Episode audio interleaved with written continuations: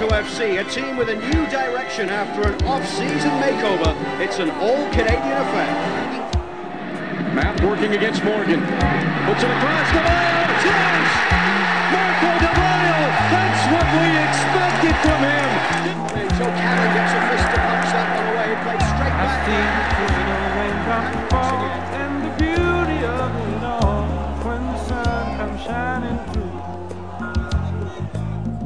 Make those rainbows in my mind when I think of you sometime, and I want to spend some time with you. Just the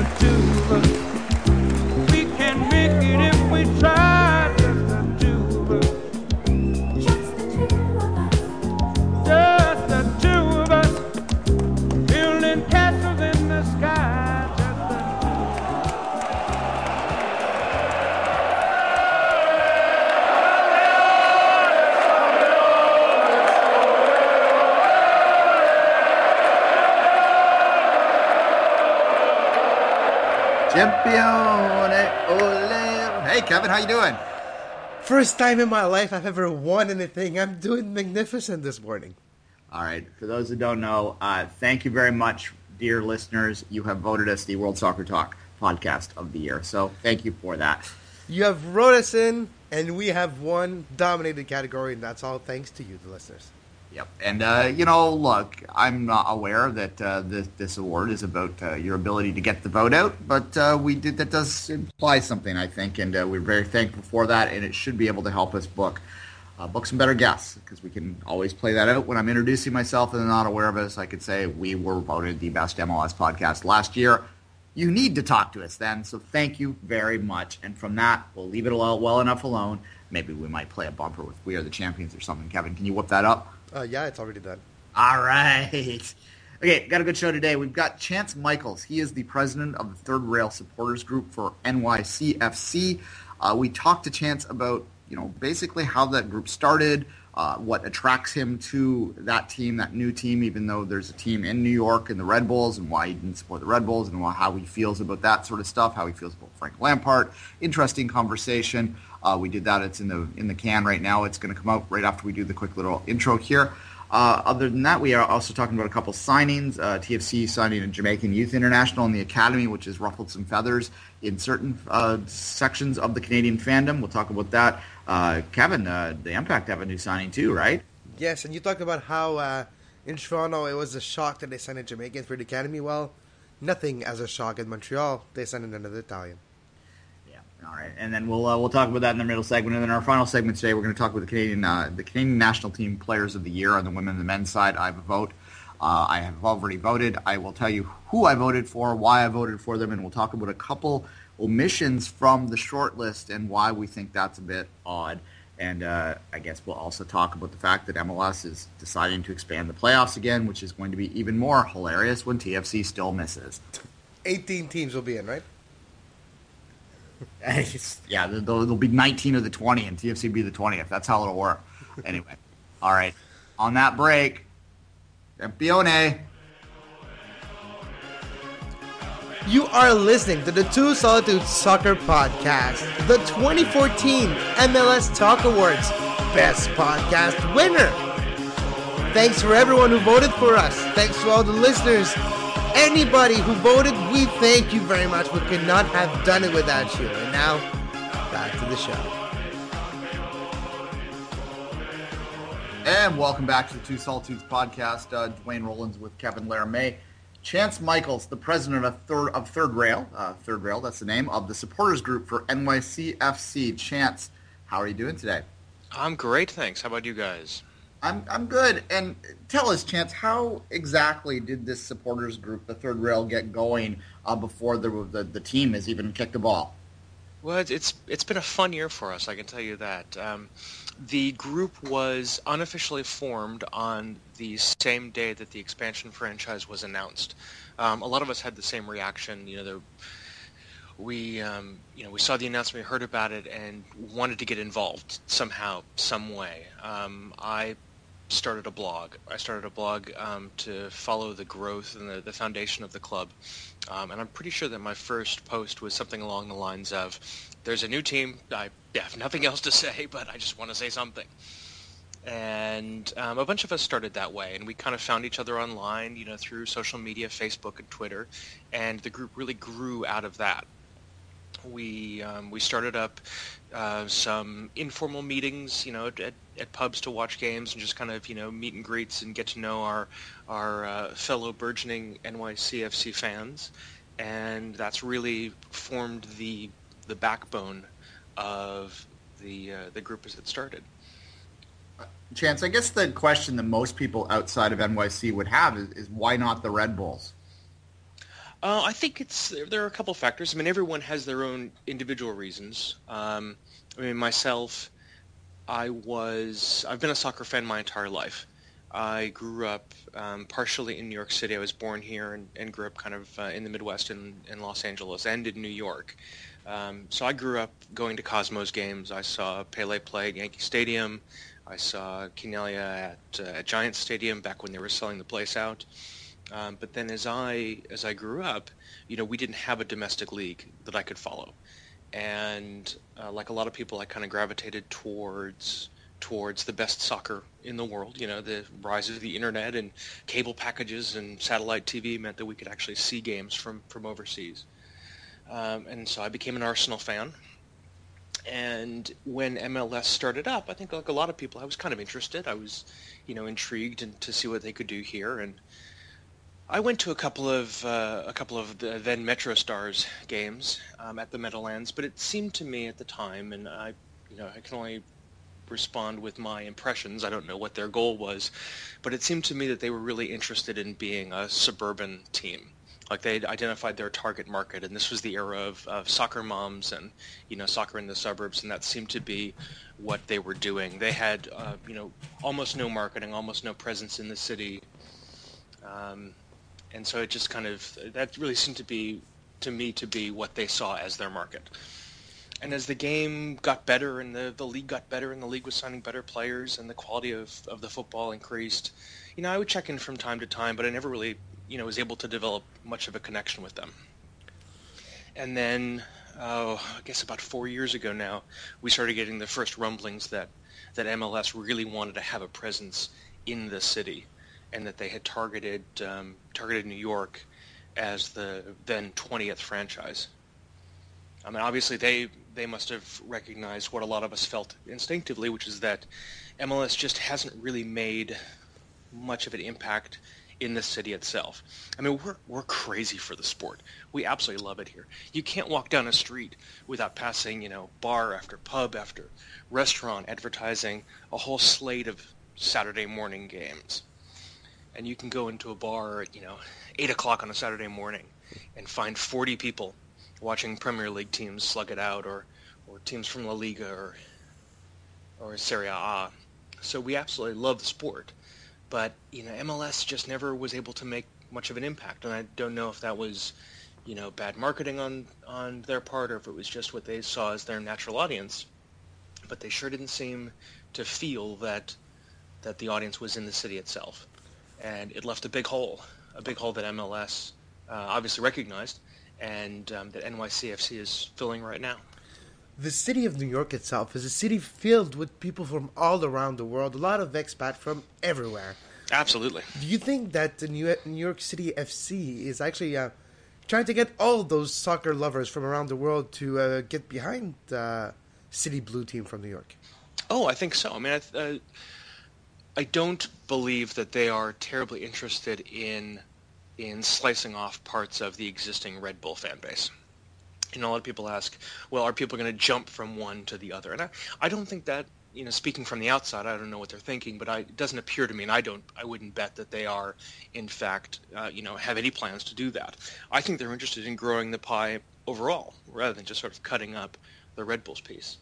I think that they that they are really interested in getting people who already follow the sport but maybe don't follow a local team, um, which I, I, think is a huge market here.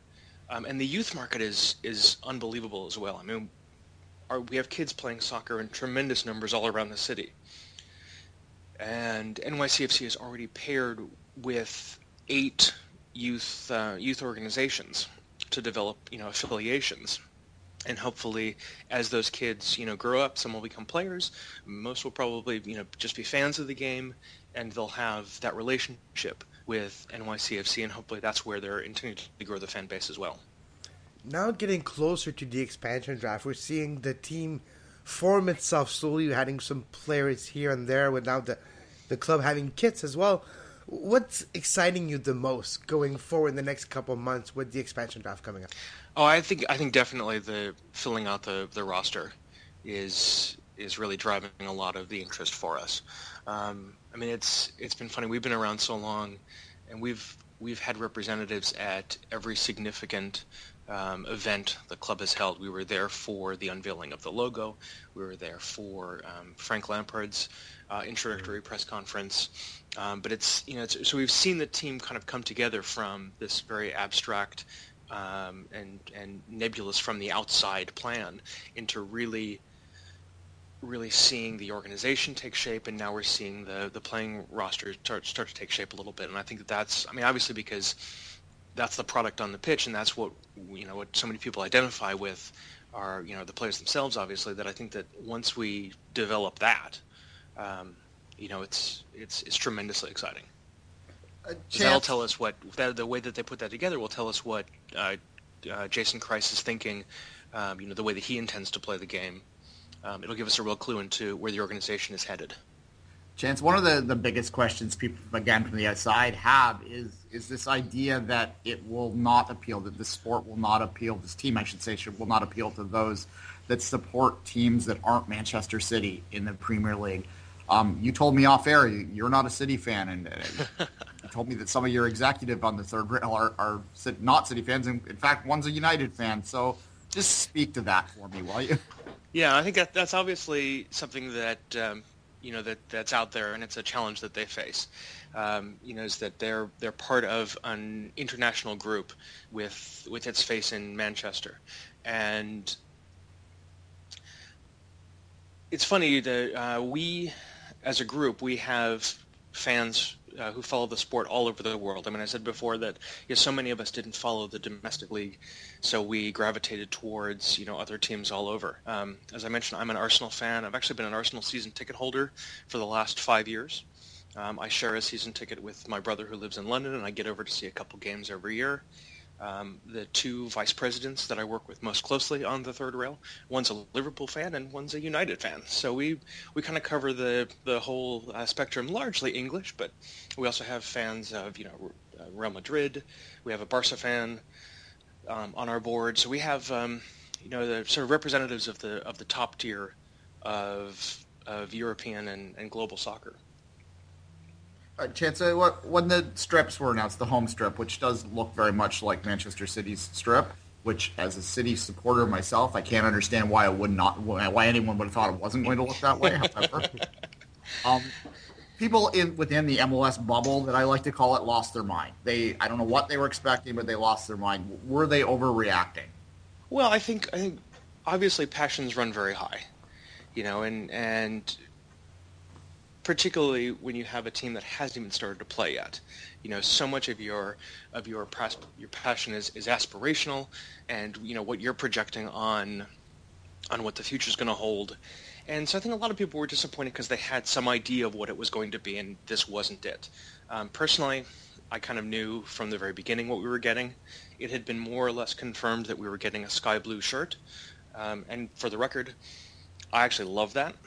Um, I love it because it's a color that's not used in the sporting landscape in this city. It's a color that we can completely own within the context of New York. So I was 100% behind that.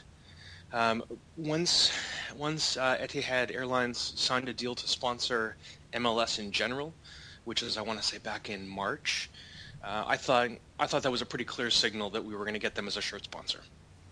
So again, you know this this didn't seem all that surprising to me. Um, but I can see where other people projecting their own ideas um, might have been thinking that they would go in a, a slightly different direction. Um, one of the things I think has been really interesting from my perspective is that a couple of weeks after the home strip was launched, which got admittedly mixed re- reaction, um, the away strip was leaked by uh, FIFA 15, by the video game. And it's all black with sky blue accents and a little bit of orange. And the response to that has been off the charts in the other direction. Everybody loves it, um, in part because it incorporates all of the club colors. I mean, the orange is a is a very subtle shout out to the flag of the city of New York, which is blue, white, and orange.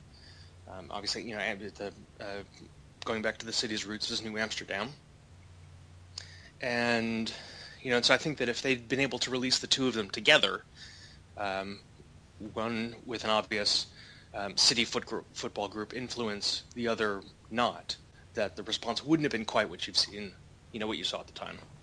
You briefly mentioned a little earlier about Jason Kreis and how he's going to have to define his style of play in the next couple of months. As a fan, as a supporter of a football club, we don't get a chance to say before it happens what kind of type of play we'd like to see. As a supporter, Chance, what type of football and soccer does New York want to see? Winning football. I think first and foremost, we want to see a team that's competitive on the field. Um, uh, you know, coming coming from from Arsenal, I have you know very specific ideas as to what that looks like. Yeah, but you know in MLS, but, if you finish fourth, it's not considered a trophy, though. No, no, but it does get us into the playoffs. I think true, that true you know, I think as long as as long as we can be competitive in that in that range, um, you know, I think we would all consider that a victory. Um, obviously, you know, we want to be lifting the, the shield and the cup as quickly as possible, but it's an expansion franchise, and everybody knows that. Putting together is is going to be, um, you know, challenging in its own way. Um, I myself like to see, a, you know, kind of a wide open or attacking football, um, but who knows? Chance, uh, a couple quick questions on the uh, the stadium. I, I, are you concerned about the, the lack of movement there?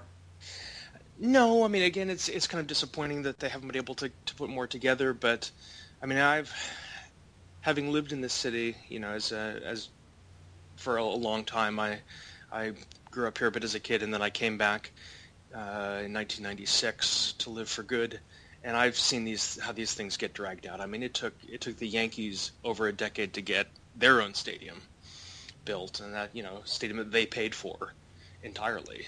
Um, it's it's it's a complicated, messy, difficult, sometimes corrupt venture building in this city, and I think that it shouldn't surprise anyone that it's dragging and dragging and dragging. Although, as I said, we'd all like to see a resolution sooner rather than later. And uh, and Frank Lampard is Super Frank gonna going to start the season with New York, or is Manchester's uh, gonna pull him back? Oh, I certainly hope so. Um, I I think this is going to be an interesting test of where NYCFC fits within the City Football Group. Uh, I think that it's really important that Lampard starts the season in New York, and that his contract is with MLS. Actually, it's not even with City Football Group; it is with MLS and I I fully expect to see him from day one in New York. All right, Chance Michaels. Uh, we'll, we'll, maybe touch base again. Uh, I find this uh, this little project fascinating. Maybe touch base again a little more when we have some players to talk about more than two. I'd love that. All right. In the meantime, we thank you for your time today. Thank you. Thanks for listening to the Two Solitude Soccer Podcast with Kevin Laramee and Duane Rollins. You can reach the guys on Twitter at 24th Minute and at Kevin Laramee. Or both of them at Two Solitudes Pod. Reach the guys on email, Two Solitudes Podcast at gmail.com. But especially subscribe on Stitcher Radio. Now back to the show. And welcome back, and thanks again to Chance for joining us. Um, I'm fascinated by NYCFC for, for obvious reasons. For those that know me, that doesn't mean that I'm going to support them. There's your answer to that question. I am a Torontonian. I'm going to continue to support this disaster that's in my backyard. However, that doesn't mean I can't be interested in NYCFC. Um, however, what where I am really interested in, where I come down a little bit different than Chance, obviously, is is Frank Lampard.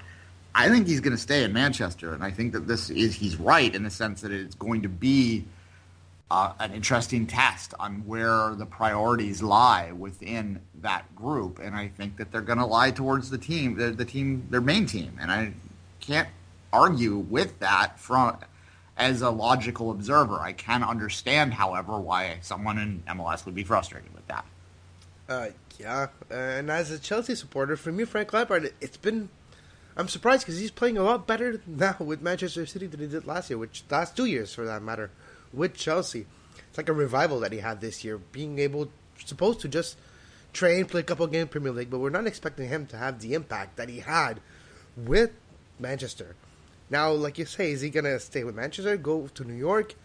But I think it's good for MLS as a whole to a player that you sign is actually having success at one of the top leagues in the world just a couple months before making the transition. Uh, I think it speaks well for the future of Major League Soccer, though. Yeah, it's a double-edged sword. Um, it's it actually. I think that they, if they don't at least bend a little bit. Right now, his loan is ending on January first. Uh, there is no reason whatsoever to send him back for the start of training camp because all signs point to the NYCFC doing its training camp in Manchester anyway. If they're doing that, then they might as well extend his loan with the senior club, the main club, um, until March at least. Now, if they get into the point where they're keeping him until May, then yeah, they might as well just buy him back. I think what's happened, though, Kevin, you're right. I did not at all expect Frank Lampard to be as important to Manchester City as he has been. He's been one of their better players since he came back from the injury. Certainly, that goal yesterday was uh, was huge. Yeah. Uh, but it's it's not just that. He's played very well, and I, I think it's that Pellegrini has, has found a new role for him than, than he had in Chelsea. He's, he was leaned on a lot in Chelsea, and he wasn't ready to do that anymore. Uh, I think that he's playing a little bit further back. He's playing a bit more of a support role, and he's able to excel in that because it's it's not testing his physicality as much as it was in Chelsea, if that makes sense. Mm-hmm. Um, that also speaks to whether he'll excel in MLS, and, and I'm not. It's not uh, like it's not a, a direct connection in my mind. Just because he's doing well in the Premier League right now in that role doesn't necessarily mean he's going to do the same thing when he gets to New York. I'm not sure he's going to be the same type of player there because he's going to be asked to do more. It's kind of the Julian de Guzman phenomenon. He's going to have, have a more offensive role with New York. Uh, yeah. unless maybe David Villa was able to get all that pressure on him instead.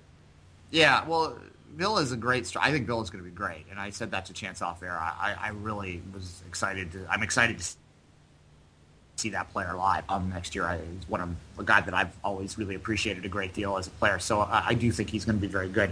Um, we'll see with Lampard. He's clearly still very talented, and obviously, I'm not saying his talent level isn't MLS standard. I'm saying that the physicality demands on him, especially if he plays till March with Manchester City, might be a bit much. Um, I do worry for NYCFC uh, that they might have a Defoe situation on their hands if they do force him back that he he didn't think he was going to excel this much with Manchester, and he didn't think he was going to be enjoying it so much as he was. And look at the grin on his face during that pileup after uh, Aguero's goal last week in the Champions League. He's clearly fitting in with that group well, and is has uh, you know he's, he's accepted the, the, that he's no longer a Chelsea blue and he's now a Manchester blue, right? So yeah, I guess well, he's always going to be a Chelsea legend, but I mean, in terms of where he's playing, he's fitting in with the group, and he's he's he's not just there to train. Like he feels part of that team now. Yep. And if you pull away from him, you know, he's human, and he's going to be like, well, you know, I was ready to go to MLS. I thought I was ready to go to MLS, but now it's the same with Defoe. Now I'm playing well, and I want to go back.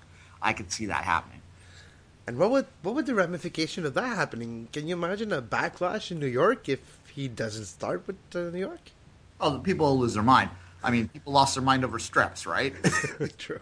And, and look, I, I, I just stood back and shook my head at that. Like, okay, as a Manchester City supporter, uh, like, what what are they supposed to do? Not they're branding themselves. This is part of their exercise to to get more fans so that they can make more money. Let's not kid ourselves, and that may be a bit crass in people's minds, and I get that, but it's all about their need to do that to meet financial fair play obligations, right? Mm-hmm. So to not have a sky blue strip would be absurd for the Manchester City soccer groups. Uh, it just would be not something that was ever going to, to happen. So I don't know why people lost. And the second strips are nice.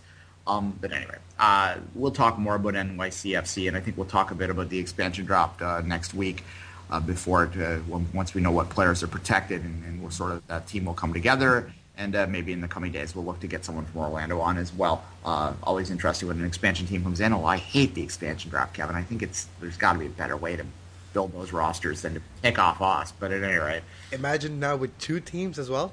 So uh, yeah. Well, I think pretty much guarantee. I've read an interview in uh, Salt Lake that uh, it was Garth Lagerwey's with that rumor there, which maybe we should address somewhere in the show too. Um, he was talking about how it's not about like hoping not to lose someone. You know you're going to lose a starter. You're going to know you know you're going to lose a piece. You know you're going to be worse. It's just a matter of how you prepare to to, to deal with that. Um, and certainly, uh, well, it's going to happen. It's been a year. We had a nice little year off from it, but I think there, well, there's going to be Atlanta coming in, and then maybe Miami, and there's this is going to be part of the new normal And, in MLS for a few more years. There's been constant expansion since Toronto. All right, Kevin. Um, let's talk about the signings. Uh, start with uh, start with your fellow uh, Marco uh, Donadel. Yeah, it's pretty good. Yeah, I think it's the Italian name you pronounce best. Yeah, Donadel. Uh, I live in Toronto, man. I live in a in an Italian city. Uh, what do you think about that, Kevin? I'm surprised. It's uh, I think it's a step in the right direction.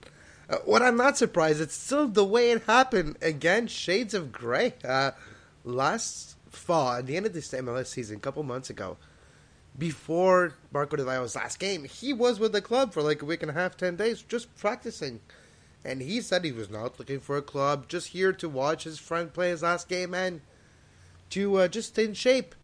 Obviously, we knew there was something more to that when his agent came in a couple days after, and surprise this morning he signed with the Impact.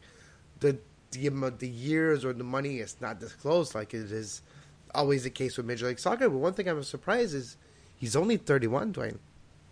That's not bad. You know, look, I don't have an issue with the Italian pipeline. I mean, I think you got to expand your search a little bit sometimes, but you, you, know who you know. Your connections are your connections. It's not that weird. We make fun of it because it's kind of funny, but but you know, uh, I guess what matters is whether he can contribute. Uh, what kind of roles are you going to play for the Impact? He'll be a starting midfielder, in my opinion. He played in the Champions League. He played for Prandelli, for uh, Parma. He played for Fiorentina, Napoli, Sampdoria. His best season were probably with Fiorentina, which he plays from 2005 to 2011. Had a three-season stint with Napoli too, so great teams, but was on loan in Verona until uh, he was a free agent and signed with Montreal Impact today. Well, and we will look forward to that. The Impact certainly needs some uh, reinforcements all over the pitch. I don't think anyone can deny that. So, yeah, I just want to ask uh, Marco if he has a couple of friends we can bring with him. Yeah, fair enough. Uh, all right, uh, see, this is an interesting story in the sense that uh, it's causing some, some feathers to be ruffled. Uh, Martin Davis is the kid's name, and he's a good, he's a nice guy. He actually reached out and thanked me for mentioning him, so he's got like he's got his head in his shoulders. I think based on that interaction. I mean, uh, it seemed very polite, is what I'm trying to say. But at any rate, he uh, he's a Jamaican youth international. His dad is Canadian. Uh, lives in Toronto, uh, so he is eligible to come up and play for the TFC Academy. Now, I have a sneaky suspicion that this is a guy that TFC has at least USL Pro thinking with, uh, if not senior team signing. But they have to bring him in right now because of the situation, and they don't want to expose him to an expansion draft, so they sign him up for the academy first, and then in January he'll come to camp, and we'll see. Uh, the controversy is that he's not Canadian, and that TFC Academy's mandate, at least under Paul Byrne back in the day, was to not sign any players that weren't uh, willing to commit themselves long term to the Canadian system. And I, I have uh, fond feelings towards that philosophy, but at the same time, the club country debate comes into play, and you wonder whether uh, TFC should maintain that status, should have more of a, a, a commitment to the local area. Now, I mean, it's one player. I don't know how if that shows a lack of commitment or not, but that's the controversy. Is he the first one in Toronto's academy that is not Canadian? You could say in quotes. Yeah, there, there's not a lot of players dragging around there that aren't from not, not even not just Canadian. They're from Toronto, most of them. Yeah. Well, Brampton or wherever, but they're.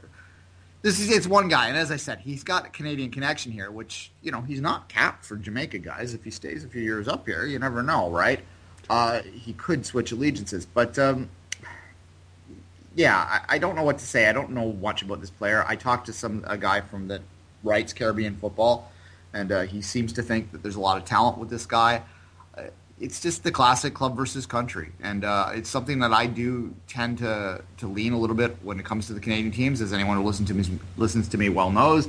Uh, towards that, these teams need to be committed uh, to Canada. They need to be committed to developing Canadians. They need to play Canadians at the senior level, including. Um, however, I am willing on, and this goes for all three clubs, to make some little bit of flexibility there. If you bring the odd player up, I don't have an issue with it because I think exposing Canadians. The Canadians are developing two different styles of play, different types of culture is beneficial to their development. Uh, to me, Martin is a young man that uh, has a bit of a connection here, has some Toronto connections. It's going to live in the city. He's only 17, as I said. He could eventually switch to Canada if he, he so chooses, and he stays here for three years or four years or whatever it takes. Having immigrated to Canada recently, I don't know the rules off the top of my head. Um, so I don't have an issue if it's one. If it's 12, we're going to have a different conversation. Yeah, no, it's the same. I was thinking about the impact right now at Academy. It's so far it's like Toronto. It's all the kids from the uh, region or the province, at least. I would react probably the same way. If there was one or two, I would consider it fine. If there was a majority, I would be really disappointed. Yeah, and look, we'll see again. And, and I, I think that they again, this is a youth international that has a lot of promise. Uh, I think from a club perspective, they'd be a little silly to ignore them. Um, they are developing a lot of Canadian kids. I watch that team more than um, probably more than anyone else out there. Period. End of story. Other than people directly involved, so I can say with pretty confidence that they are developing um, a lot of Canadian players, and there's a lot of talent in that system. So to have one guy come in isn't the end of the world. Uh, especially when I don't think he's going to be with the academy very long. I think Martin Davis is going to be at the very least on the USL Pro team next year. All right. Um, let's take a quick break and we'll come back and we'll talk about the Canadian Players of the Year and MLS's absurd idea to expand the playoffs again. Well, Thanks for listening to the Two Solitude Soccer Podcast on Stitcher Radio with Duane Rollins and Kevin Laramee. Subscribe to the show on Stitcher Radio. Listen to the show on Stitcher Radio. Stitcher Radio, Stitcher Radio. Would you just please subscribe to the show on Stitcher Radio? Thank you very much for subscribing to the show. And now, back to the show on Stitcher Radio. Coming soon on Stitcher Radio. And we're back. And uh, uh, in between the breaks, Kevin and I got talking, and we're, we kind of ignored Garth uh, Lagerwey rumors and thought we'd uh, we'd, we'd slit that one into the conversation here real quick. Um, look, it's a rumor. First off, uh, however, he's a guy that's at a contract in December. Uh, it makes sense that MLSE would be going after this guy. I have no reason not to trust John Molinaro sources. John Molinaro is one of the straightest and most honest reporters you will ever find. He is not going to if that's if he's writing about it, the source is solid. So this is a legitimate offer that's out there. Um, look, he's built a lot with little in RSL. Uh, however, how much of RSL's success was on Kreis and how much was on uh, Lagerwey, we don't know, and we're not going to know until a few years have passed and to see if RSL continues to have a bit of a downward spiral. I thought RSL wasn't as good this year as they had been in the years past. Their early play sort of was hiding some of that. They were getting results. Uh, they were getting some lucky results. Bluntly, uh, their PDO, if you know that stat, was was a little bit off the charts early on in the year. Nick Rimando so, was having a great beginning of the season, and he he had troubles after. Yeah, and it, that to me was uh, an indication that that core of that team was beginning to to slow down and that they need to do a rebuild. And we're going to see how much, if, if Lagerwey truly does leave, then we're going to see whether it was him that was doing it all along. Now, I also think that building a team in Toronto is a different thing than building a team in RSL. He's going to have more resources, and that on the surface seems like a no-brainer that that'll be easier for him. But I don't know if it is. Like I think it's a different kind of challenge because you have to go after the, the market demands big DPS. It's not just the team that goes after the big DPS. This market demands it. Um, it really does, and that's maybe to its detriment. I think logically it might be to its detriment. However, it is what it is, right? Yep. Um, is it going to happen? I don't. I, I, think there's a good chance, but uh, the other aspect of it, Kevin, is what does that mean with Tim Bezbatchenko? you're going to create another power struggle in the front office. And that's what I wrote in CSN last week when the rumors first came out. It's like, I, be careful what you wish for. Yeah, the guy looks sexier on paper, but sometimes in Toronto, we just need to be patient with what we have and to not fire guys after one year. Begin, it's a bit absurd. And they might not fire him, but I don't know how it works if you bring in a guy that's best known for for building teams and you make him in, put him in the president's role, and so then Tim Bezbatchenko's reporting to him but this is a guy that's always signed the players in the past. How is that going to work? I don't know, Kevin. And not just that, he was the guy who used to be to build the philosophy in the club uh, in a way. Now, would he be able to to delegate that to Bezbatchenko? Or not just that, another voice, a new voice, a new opinion that would join the club. It'll be three in three years, and it's time, like you say, to maybe stay consistent and give a chance to what you have to see if it actually grow. Uh, it's g- going to be very interesting to see if it happens or not. Well, yeah, I will see. I, I again, MLSE can afford to pay this guy big bucks. Uh, this is the thing that attracts people to MLSE. This is why people are willing to overlook uh, the corporate culture that is clearly dysfunctional on some level if you look at the overall history of this organization on multiple platforms, but they're willing to overlook it because there's big coin there and bigger coin than he's probably going to get anywhere else in this league right now. So we will wait and we will see, and we'll move on from there. Um, let's talk, Kevin, quickly about MLS and its playoffs. First of all, I predicted every single round of this playoff, and that never happened before, so I should probably buy a lottery ticket today. Exactly, and uh, for those that don't know, uh, the MLS Cup final, which we'll maybe preview later in the week, is the LA Galaxy versus the New York, New York, the New England Revolution. New York is done, uh, and Seattle. I can't hear Seattle sing anymore because they're done too. Uh, how did LA win, Duane? they they won on a on an away goal, so there you go. Seattle invented losing on the away goal rule too. Um, anyway, we're not going to break those team games down today because, as I said, uh, we'll probably get uh, we'll figure our scheduling out after the fact, and we'll do a preview of the show, and we'll focus on it. And we'll get someone from LA, and we'll get someone from New England, and we'll we'll have a go at it. But uh, uh, twelve teams in the playoffs, Kevin. Oh my gosh! It's look, I hate this idea. I hate it. I can't even begin to tell you how much I hate it. The I don't. World Cup will be played on Christmas Eve. Well, yeah, the idea is to play. It's the NFL playoffs, essentially, is exactly what they're looking to do. So they're going to have two wild card games Oh, on each of the conferences, and the winners of those will go on and play the two teams that are already in, or something like that. I'm not picturing it exactly right now. There's also a lot of rumor, and it, floated out there a while back that uh, they're looking to go with uh, divisions rather than conferences pretty soon. So, um, yeah, yeah, I, before Division of Five. Something like that. Yeah, the, there was a the central division. I think there's six divisions is what they were going to think of, like four or five team divisions. Um, look, I hate conference play. I really do. I'm not like a single table obsessor, but I think it's a better way to do it. I, I, I have said many times before I am in favor of a playoff. I think what the NASL does has it right. Uh, not necessarily the split season thing. That's a different. But uh, That's a different, to- totally different thing. but a four-team playoff to me is the right amount. Uh, that you have the very best of the best, have a very quick and very intense sort of playoff. You could do two rounds. You'd be done a little earlier, uh, or you could play a little longer regular season if you're worried about revenues. But uh, other than that, I, I think that that's the way to go. If you wanted to go one round deeper than that and go to eight, then I'm not as happy with that, but that's okay. But that's the absolute maximum to me. If you go to 12 out of 20 teams, you're starting to get into the theater of the absurd. What does this season mean with a 12 team playoff too? It it gives even though the supporter shield doesn't have a lot of value, it takes some of the value away with 12 teams in the playoffs. Well, it takes most of the value away. I mean, it, it's a symbolic victory at best, uh, especially since their obsession with conference play. If they go to divisional play, they're you know it's not even going to be close to a balanced uh, schedule. The, to me, the supporter shield is useless if it's the schedule's not balanced. It doesn't tell you anything.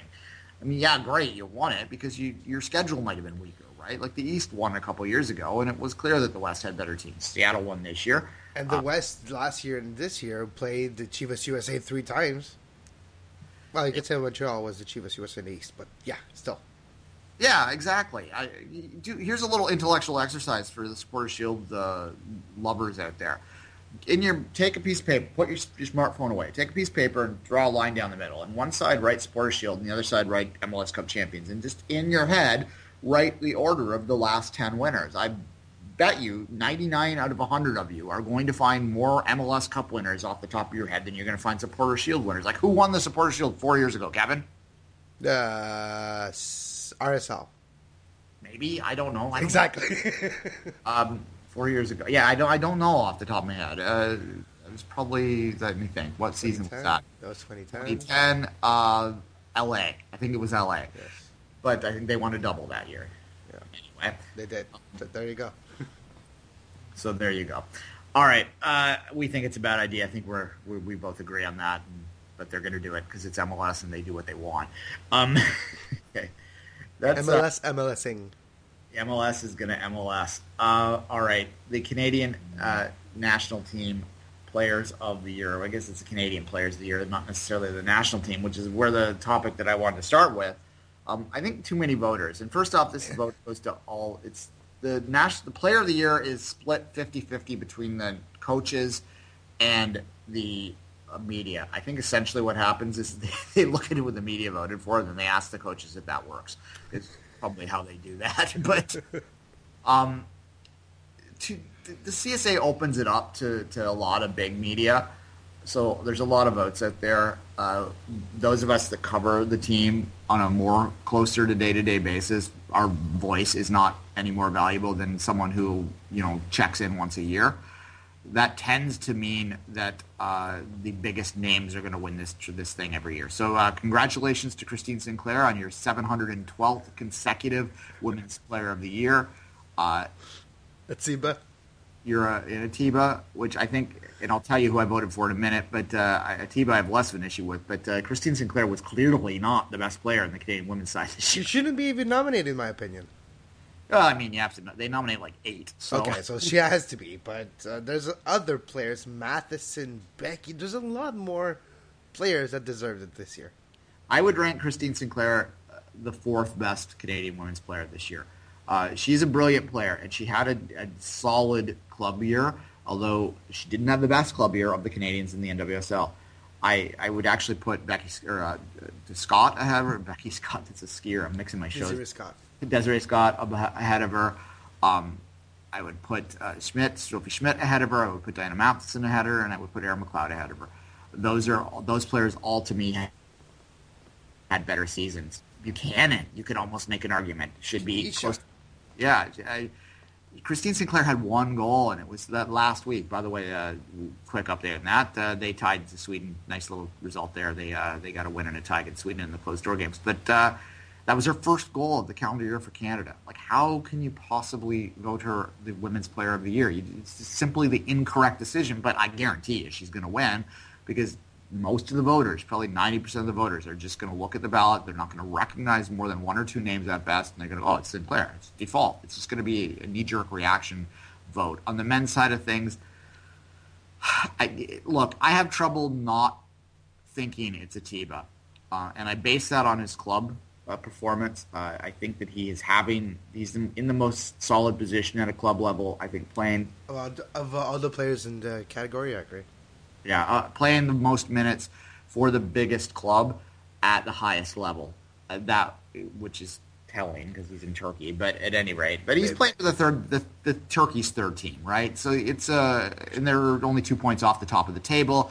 He's a starting player. He had a, in the Champions League qualifiers, uh, played against Arsenal, had a wonderful game there. Uh, was actually singled out by by those that aren't Canadian to, to having had a great game and being maybe the best player on the pitch for them. He is a key cog for them. His national team play has been uh, he hasn't been to every game, so it's been a little less. So that's your one argument. Um, I've heard some uh, uh, some call for, for some players that played more national team minutes, but to me, I did end up voting for Atiba, and I think it's going to be a bit of a default win- for him as well. Just Uh, playing devil's advocate with a player like Milan Borjan playing in the Champions League this season. Okay, it wasn't the greatest game in the Champions League, but he's still playing for a team like Ludogorets. Does he have a shot? Yeah, I think Borjan is is probably the second choice, but I think the name recognition is going to again play a factor for Atiba. Uh, he's the only other player I considered for it. Um, I I thought that uh, actually Hanson Boakai wasn't even on the list, but he's I He's not might- even in the U seventeen. Uh, no, he's on a U. He should have been on U twenty though, like uh, the other guys. yeah, there's an odd U20 thing. We'll talk about that in a second. But uh, he was, you know, he had a good club year, right? That's that's kind of where I go with this. And I tend to value the club play over the, the national team play a bit more, uh, simply because there's more of it, right? And that's the frequency, yeah. yeah, the bigger body of work. So the fact that there's two players on the on the list, uh, Straith and um, Julian, uh, that aren't even attached to a team right now is, is a bit absurd. So we'll see. Although I think Adrian Straith. Uh, just to give an example of what you said. In Quebec, it was last week the announce of the players of the, the year for professional, and uh, surprisingly, Patrice Bernier won best players in the Quebec in the last year, and he did not have a good year. So that just gives you the point we were saying earlier that it's not all the votes actually know what they're talking about. It's not all the votes have seen all the players play, and you can say that when a player like Patrice Bernier won. Great, great for Patrice. I'm really happy for him. But other players had a better this season this season. Yeah, it's kind of a popularity contest in many ways, but It it's nature nature of the beast. It gets us talking about the players and get us, gets us evaluating and gets us depressed about the state of the national team men's players at the club level. But at any rate, um, Speaking about depressed, there's a couple of omissions of those lists. Yeah, well, if, before we go there, I wanted to quickly tell people who I voted for on the women's side. I, I voted for Sophie, Sophie Schmidt, and I actually really? changed my mind. Um, I was going to vote for Diana Matheson. I even tweeted about it. Uh, and Diana Matheson certainly deserves a lot of recognition. She's a, a wonderful player that, that doesn't get the, the recognition she deserves. But when I started to really look at Sophie Schmidt's uh, club year, and then co- combine that with the fact that she was the leading goal scorer for the women on the on the national team side, um, I was convinced to to go with her rather than with uh, Matheson. But uh, again, it, the, the key point I'm making here is it's not Sinclair, guys. Regardless of what they're going to announce in a few weeks, it is not Christine Sinclair. Is not the best player in the women's side this year. However, and that's nothing to take away from her. I'm not trying to bash Christine Sinclair. I'm just trying to be to reflect Be objective, actually. objectively look at the, how, what was happening out there and reward excellence by others. And I think that that's what gets lost in this. At any rate, um, yeah, the U20 interesting omissions. Uh, Jurga- GL, one of the best defenders this year in Canada, under 20. and uh, Cyle Larin, the consensus number one pick in the MLS Super Draft, was uh, left off the list as well. And and um, with Larin's case, what I've been told by a few people behind the scenes is that there's a bit of politics involved, and there's some suggestion I've heard that he may may not even get the call. Uh, he certainly probably won't get the call up for qualifying because he might want to concentrate on his MLS side because he, the relationship with the national team camp at the U20 level isn't great with them. I don't think uh, because the, the politics involved have to do with the fact that he hasn't gone through an MLS academy stream, and that there's incre- increasingly the bias is so against players that don't go through the MLS academies, and that is really ruffling feathers. That's the third time I've used that phrase today. I'm like an old man at the cloud or something. Um, in certain camps that are outside of it. No, for those that don't know, Larin is a he's a Sigma guy, uh, and he's gone through the NCAA. Clearly, is at UConn, um, where his season is now done. I as I said, there's I've been told that there's no guarantee that he will be on the Canadian U20 team that goes to Jamaica to qualify, eh, or if they qualify to New to New Zealand for the World Cup because he's not through the MLS side, and even though he is he's a national team senior team call up and a consensus number one pick in the MLS Super Draft, for some reason the coaches at the U20 don't rate him as highly as, as pretty much every other person in the world, and uh, that strikes me as uh, absurd because that's face facts, folks. Our ability to, to find talent in this country is not amongst is not really what you describe as world class sometimes, right? You know what it looks like? It looks like a couple, maybe four, five, six years ago, somebody went to him like, "Hey, come join our academy." He's like, "No, I'll go this way instead." Like, really? We'll remember it a couple years ago, and see, years Well, from now, he's having trouble getting back into the fold.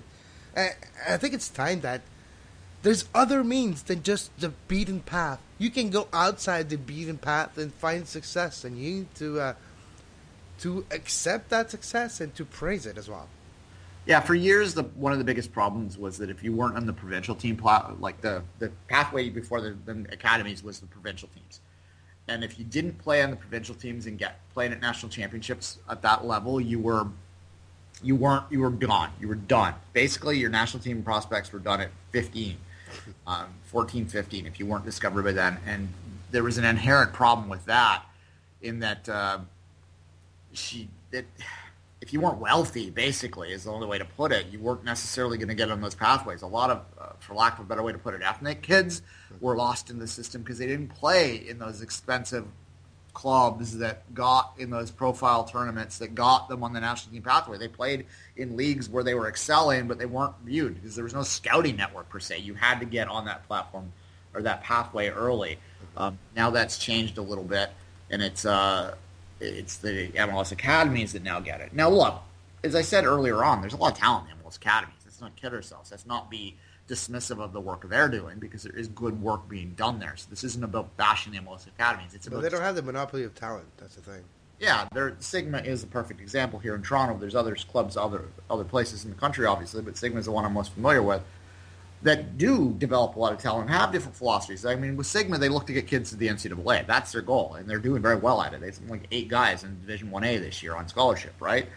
Um, that's their their initiative, and there's great talent there, and there's there's great ability there, and they need to recognize that. Yeah, I think that even if you do have an open mind and you have a big tent when you're looking at these things, and you have an open and you you have objective uh, decisions happening at this level, you're going to find that there's still going to be 75% of the national youth teams are still going to be academy kids because there's a natural uh, desire by kids to go to those academies, right? However, you wouldn't have politics like this. And the caveat to all this is that I'm as good as my sources when it comes to this stuff. This is what I'm being told. I'm being told this by people that do have vested interests outside of the MLS Academy field. That's your caveat. Their biases are put out front there as well. Yeah, there you go. And the fact that JGL hasn't been chosen, but there's another player from the Impact, Louis Béland-Goyette, has been chosen for the U23 selection of Canadian Player of the Year. But the fact that JGL is not selected tells me that the CSI doesn't watch MLS and hasn't noted that he actually plays for his club on the top flight in the country. Yeah, strange list. Uh, all right, uh, Atiba, Sophie Schmidt, that was my votes. Kevin, who would you have voted for? I would have voted for uh, Tosaint because I think the fact that he scored with Canada and was probably the most productive player with Team Canada this year.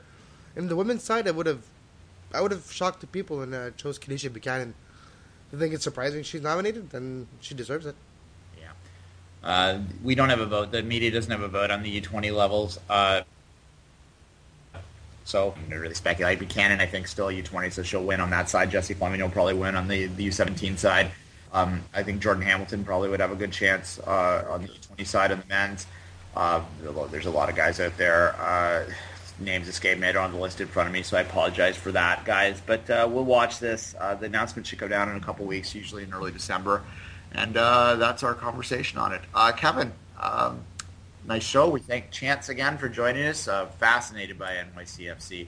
Uh, maybe that makes me a bit weird, but I truly am. So that, I found that interesting. We'll try and get him back once they have a few more players to talk about, and we're not just talking about strips and stuff like that. But in the meantime, Kevin, Thanks again for voting for the Two Solitude Soccer Podcast as the 2014 World Soccer Talk Best Podcast. Until next time, have a great soccer.